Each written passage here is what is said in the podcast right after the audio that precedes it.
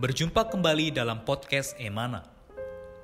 Renungan-renungan yang menguatkan iman ini diambil dari tulisan-tulisan saudara Watchmeni, seorang pelayan Tuhan yang sangat mengasihi Tuhan sampai akhir hidupnya. Semasa hidupnya, Tuhan memakai saudara Watchmeni untuk menyingkapkan banyak terang dan wahyu Alkitab. Di antaranya adalah mengenai salib, mengenai Kristus sebagai hayat, juga mengenai kesatuan tubuh Kristus. Kami berharap kehadiran podcast Renungan Emana, khususnya di masa pandemi virus hari ini, dapat menghibur dan menguatkan iman Anda. Podcast Renungan Emana dapat Anda dengarkan melalui aplikasi Emana dan Spotify. Anda dapat menghubungi kami pada nomor hotline Emana di 0851 5677 2397. Sekali lagi Anda dapat menghubungi kami pada nomor hotline Emana di 0851 5677 2397. Buku-buku saudara Watchmeni secara lengkap dapat Anda peroleh di toko buku Yasmerin, Tokopedia, Google Playbook, atau di website resmi yasmerin.com. Selamat menikmati seri renungan hari ini. Salam damai sejahtera, saudara-saudari sekalian. Saudara-saudari pendengar podcast Emana, syukur kepada Tuhan kita bisa kembali lagi membahas renungan firman Tuhan hari ini. Puji Tuhan dengan saya sendiri, Yoki, kita akan sama-sama membahas mengenai judul Allah memenuhi, Allah mengalir yang diambil dalam buku karya saudara Watchmeni. Baik, untuk itu kita langsung saja berbincang bersama narasumber kita. Halo, Saudara Irfan, apa kabar, Saudara?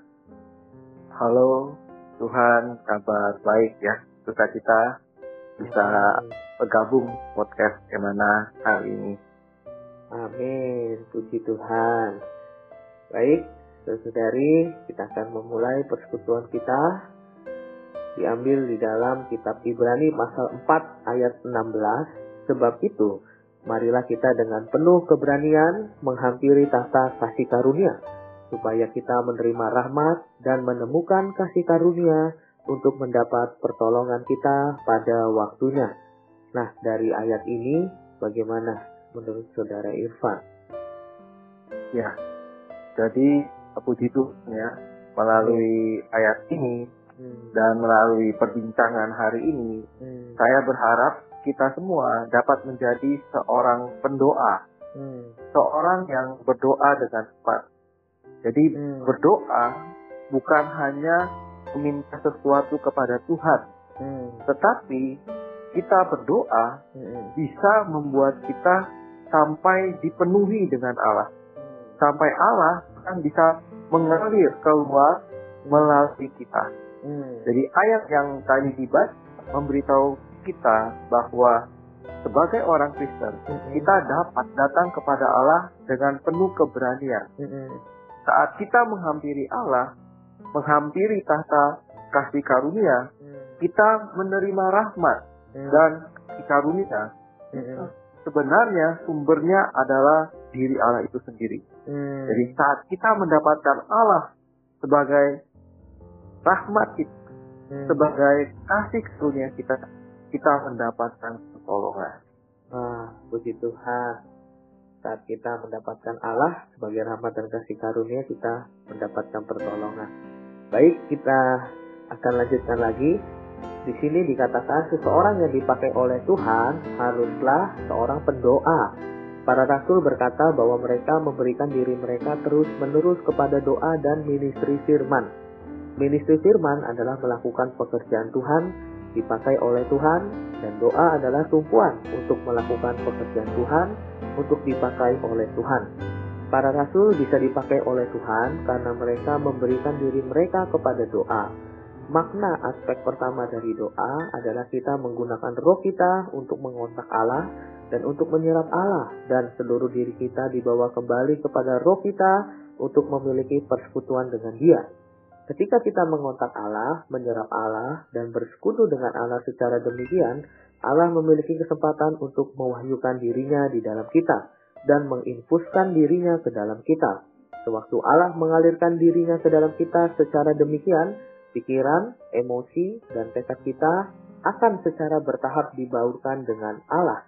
Hasilnya, Allah bisa membuka hasrat hatinya kepada kita, menyebabkan kita memahami tujuannya.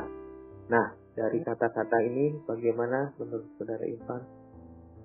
Ya, betul sekali ya. Jadi dari perkataan itu kita bisa melihat bahwa kita perlu mengambil teladan dari para rasul.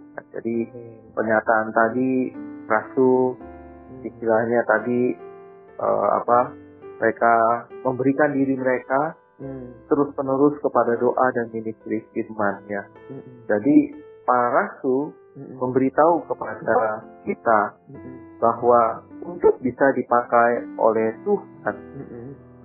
menyatakan Allah yang memenuhi kita, hmm. kita perlu terlebih dahulu memberikan diri kita secara terus menerus kepada doa dan ministry doa, Amin. ministry firman maaf. Jadi uh, doa yang sejati adalah doa yang sandar, hmm. doa yang berserah hmm. kepada Allah. Hmm. Kita berdoa karena kita menyadar bahwa hmm. kita tidak mampu, hmm. hanya Allah lah yang mampu.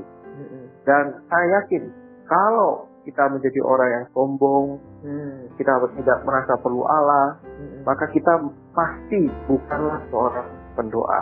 Hmm. Pasti akan jarang berdoa. Hmm. Jarang juga bisa menyalurkan Allah hmm. kepada orang-orang di sekitar kita. Hmm. Efesus pasal 6 ayat 18 mengatakan dengan segala doa dan permohonan hmm. berdoalah setiap waktu hmm. di dalam roh. Hmm. Dan berjaga-jagalah di dalam doamu itu dengan permohonan yang tak putus-putusnya hmm. untuk semua orang kudus. Hmm. Jadi melalui ayat ini kita bisa melihat hmm. melalui keadaan juga ya hmm. kita melihat bahwa yang pertama kita perlu persembahkan diri kita hmm. kepada Tuhan. Hmm. Kita mau berdoa, hmm. melalui berdoa dan doa kita bukan dari diri kita sendiri, pikiran kita sendiri. Tetapi kita harus ketika kita berdoa hmm. menggunakan roh kita. Hmm. Nah, roh inilah yang membuat kita bisa berkontak dengan Allah yang adalah roh. Yohanes 24 ya mengatakan hmm. dia Allah itu roh, hmm. nah, siapa menyembahnya harus menyembahnya dalam roh dan kebenaran. Hmm. Jadi kita perlu menggunakan roh kita untuk menyembah Allah, untuk hmm. berkontak dengan Allah yang hmm. adalah roh. Hmm. Nah, hari demi hari ketika berdoa di dalam roh kita menjama Allah sang roh kita sedang hmm. menyerap dia. Hmm. Jadi kita doa itu bukan hanya meminta, hmm. tapi kita sebenarnya sedang menyerap Allah, hmm. mau mendapatkan Allah. Mau dialiri oleh Allah, mau dipenuhi oleh hmm. Allah itu sendiri. Hmm. Ya, penting sekali kita menggunakan roh kita karena roh adalah organ untuk mengontak Allah di dalam doa kita. Baik, kita lanjutkan kembali. Karena itu, makna aspek pertama doa adalah mengontak Allah, menjamah Allah, dan membiarkan Allah memiliki kesempatan untuk berbaur dengan kita dan melenyapkan semua kesulitan kita. Karena itu, ketika kita datang ke hadapan Allah untuk berdoa, kita harus melihat ini sebagai prioritas pertama. Dapat dikatakan Ketika kita datang ke hadapan Tuhan untuk berdoa, jangan terlebih dahulu memohon kepada Dia untuk perkara-perkara yang lain. Sebaliknya kita pertama-tama harus memalingkan seluruh diri kita kembali kepada roh kita dan meletakkan seluruh diri kita dalam terang wajah Tuhan, menantikan operasi dan pergerakan penerangan, penyikapan, pengurapan, penginfusan, perbauran, pemenuhan, dan penjenuhannya. Kita juga harus membiarkan dia menyingkapkan kelemahan-kelemahan kesalahan-kesalahan, hambatan-hambatan, dan kesulitan-kesulitan kita. Jika kita rela mengakui semua itu secara tuntas dan membiarkan Tuhan menyingkirkan semua kesulitan itu, hati nurani kita akan damai tanpa tuduhan. Karenanya roh kita akan penuh dengan hadirat Allah. Maka pada titik ini kita bisa menyebutkan hal-hal yang ingin kita doakan kepada Tuhan. Ya baik, saudara Irfan, dan juga saudara Irfan bisa menyimpulkan apa yang menjadi pembahasan kita mengenai Allah memenuhi dan Allah mengalir hari ini. Ya, baik. Terima kasih. Jadi tadi dikatakan ya bahwa pertama-tama hmm. kita memalingkan seluruh diri kita kembali kepada roh kita, meletakkan seluruh diri kita dalam terang wajah Tuhan, nantikan dia uh, sehingga dia bisa menjerui kita. Jadi bukan prioritas kita yang pertama bukan meminta, hmm. tapi kita mau berdiri di hadapan Allah menyerap Yesus ya. Hmm. Dan ini bisa kita lihat sebenarnya juga dari doa Bapa kami. Hmm. Doa yang diajarkan oleh Tuhan. Hmm. Ketika Tuhan berdoa sebagai manusia, hmm. dia mengajarkan supaya ketika berdoa dia berkata apa? Bapa kami yang di surga, dikuduskanlah namamu. Datanglah kerajaanmu, jadilah kehendakmu.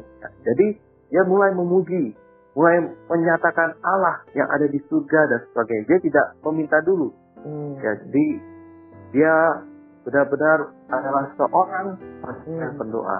Dia tidak ngomong langsung pertama-tama Tuhan berikan kami pada hari ini makanan kami yang secukupnya. Uh, tapi dia terlebih dahulu datang kepada Allah. Dia mau satu dengan kehendak Allah. Hmm. Dia mau memuji supaya kerajaan Allah itu bisa datang sebagainya. Jadi uh, kita perlu meneladani Tuhan yang demikian. Hmm. Saya juga ingat satu kidung dari Bapak Gereja yang sangat baik ya uh, kidung itu menceritakan bahwa doa ya kalau doa sekutu dengan Tuhan hmm. mencarinya dalam roh hmm. ya kan di depannya tanya dengar hmm. tenang diam menunggu ya hmm. jadi pengarang kidung ini adalah rasa mengalami hmm. dan salah satu manusia yang berdoa hmm. dia tahu bagaimana menggunakan rohnya hmm. berkontak dengan Allah bukan hmm. hanya sekedar meminta, tetapi dia mau hari demi hari dipenuhi dengan Allah. Hmm. Dia mau cari pimpinan Tuhan hmm. dan dia mau Allah mengalir melalui dirinya. Hmm. Jadi nah, semoga kita menjadi orang-orang yang demikian, hmm. orang yang berdoa, bukan hmm. meminta, melainkan hmm. berdoa untuk kita menyerap Allah, hmm. menerima segala kekayaan Allah, hmm. firman-Nya, kita banyak mengapresiasi itu hmm. jalan kita berdoa hmm. kita mau mencari pimpinannya hmm. dengan di dalam roh kita dan dalam kehidupan kita kita akhirnya bisa menyalurkan Tuhan hmm. kepada orang-orang di sekitar kita. Hmm. Puji Tuhan. Terima kasih Saudara Ivan atas persekutuan firman-Nya hari ini. Saya juga ya, sama. meminta Saudara Ivan untuk menutup dan mendoakan kita semua Semoga kita menjadi orang-orang yang berdoa. Amin. Ya, baik, mari kita berdoa. Amin. Tuhan Yesus, terima kasih Tuhan.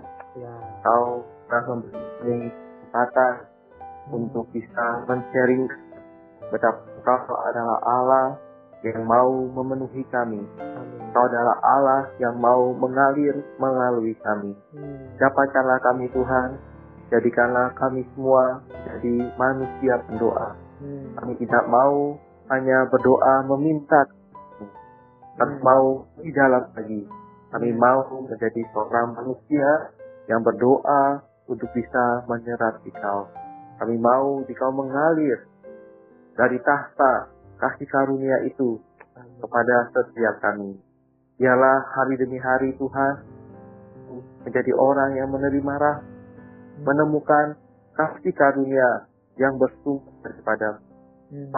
kami hari demi hari. Kami tidak mau dipenuhi kasihmu.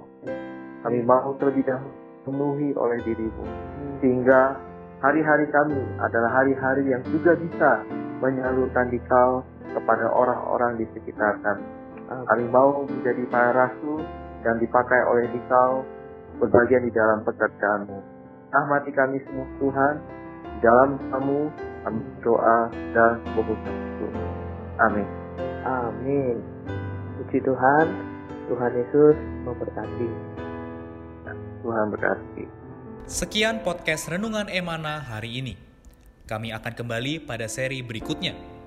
Anugerah dari Tuhan Yesus Kristus dan kasih Allah dan persekutuan Roh Kudus menyertai kita semua.